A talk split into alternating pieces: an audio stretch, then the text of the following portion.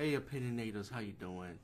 Um, today we talk about the movie Hollywood Warriors, Warriorness, whatever. Um, yeah, that the title says it all. Uh, this movie is about this woman.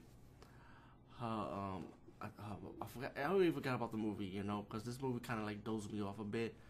But this woman, I'll say her niece, was kidnapped by this by this evil record producer, right? And um, the record producer wanted to create his sli- his arm, his own slave, pretty much, with the help of an evil witch named Morgana. Yeah, right. and um, the Hollywood Warriors is an older woman that turns into a warrior and fight crime, pretty much.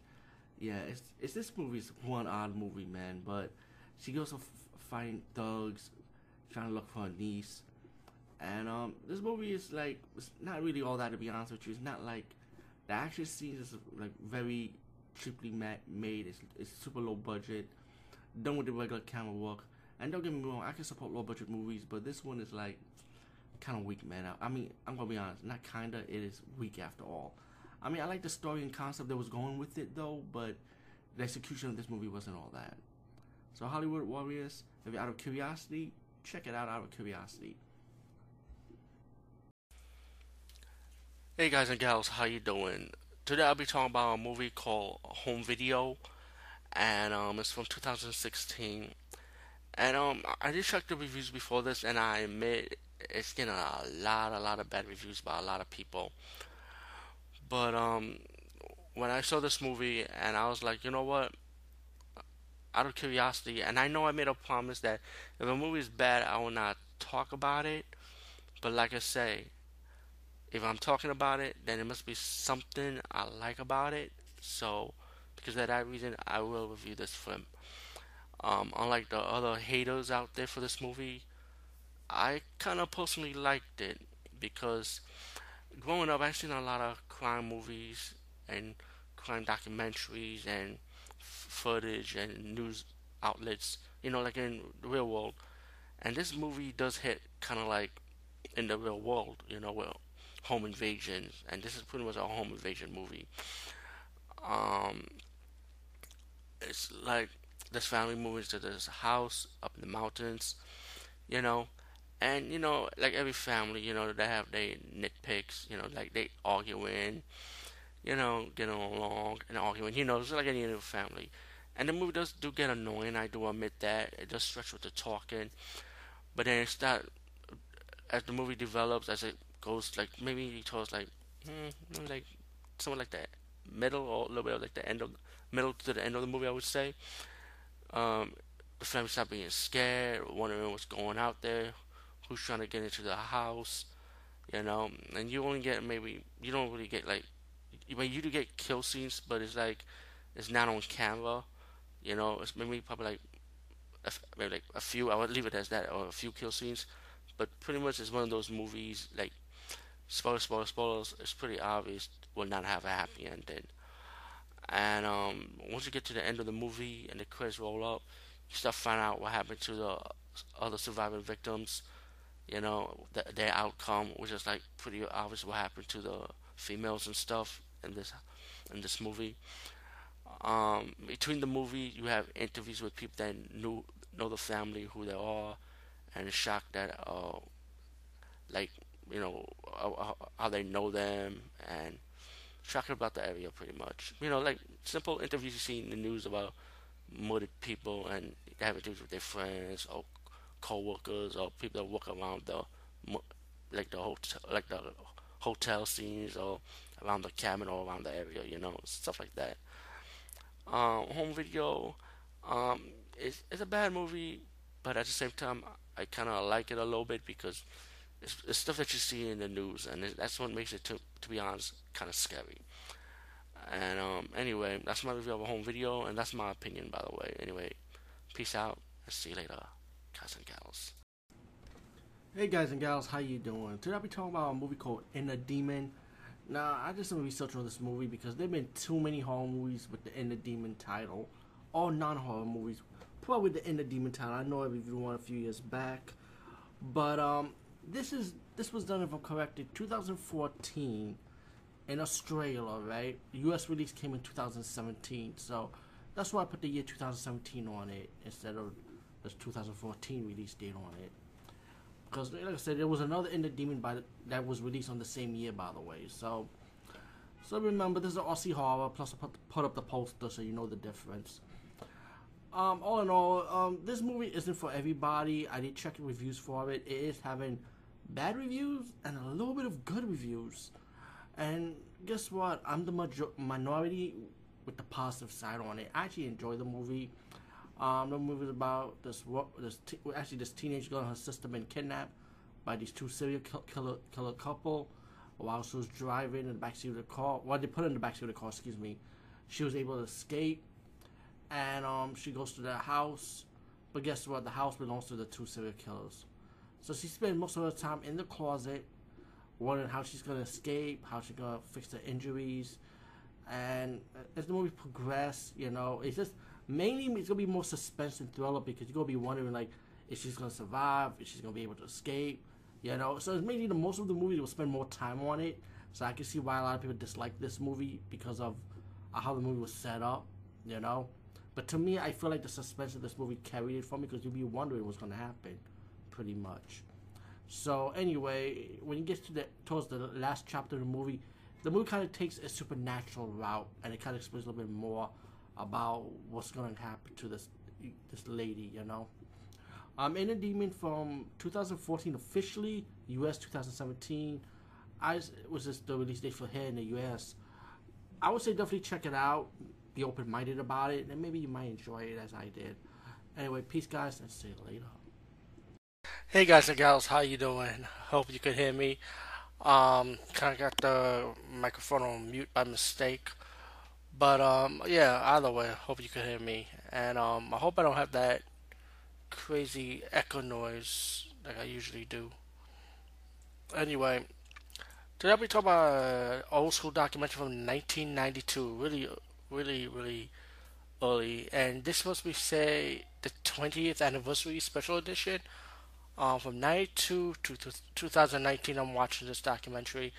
Um, I did I did see this documentary before, but at the time, guess what? YouTube wasn't around, so of course I wasn't able able to review this one. But um, let me just check. Okay, so now the time me reviewing this online will be 27 years. Wow, amazing. anyway, Invasion of the Scream Queen is a documentary about interviewing scream queens, you know, from the 80s and 90s, how they got into horror movies, science fiction, fantasy, of course, and what persuade them to be in this genre, you know, and what scream queens means to them, and how they got started, and so on, and the obstacles they face, and situations they're in becoming a scream queen, pretty much. Um, I really love this documentary a lot because this is a time when you have these actors which are true scream queen of the genre, and you can tell they are passionate and they respect the genre of horror and sci-fi and fantasy of doing a movie they they actually like doing, you know. Not not like the scream queens in today of this era, like the the scream queens to me like in, in this era like 2000 and up i feel like they just like fake. And that's that's that's just my opinion you know that i feel like they just capitalize on horror just to make a name for themselves you know without caring about the genre you know? And th- that's my opinion you know? That is my opinion. I know a lot of people disagree and that's fine you know but there's a few few that's real to me it's like tiffany shepis I like. She's like one of the new school scream queens that do care about the genre. But I believe people that's outside from Tiffany Shepis after that, I feel like they're all fake. You know, they don't care about the genre. You can tell they're trying to capitalize the horror with a horror audience while truly loving it. You know, they're just doing it to capitalize their career, like a music career, for example, and so on. So I'm good. I'm good to see this, and very happy to see this type of documentary still exists.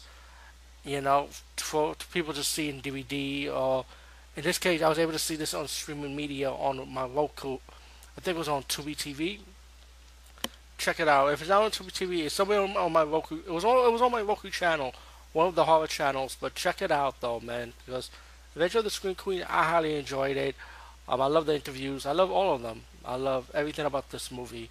Um, and I don't got like I say, I saw this on Roku, so I really don't know the special features for the DVD version of it.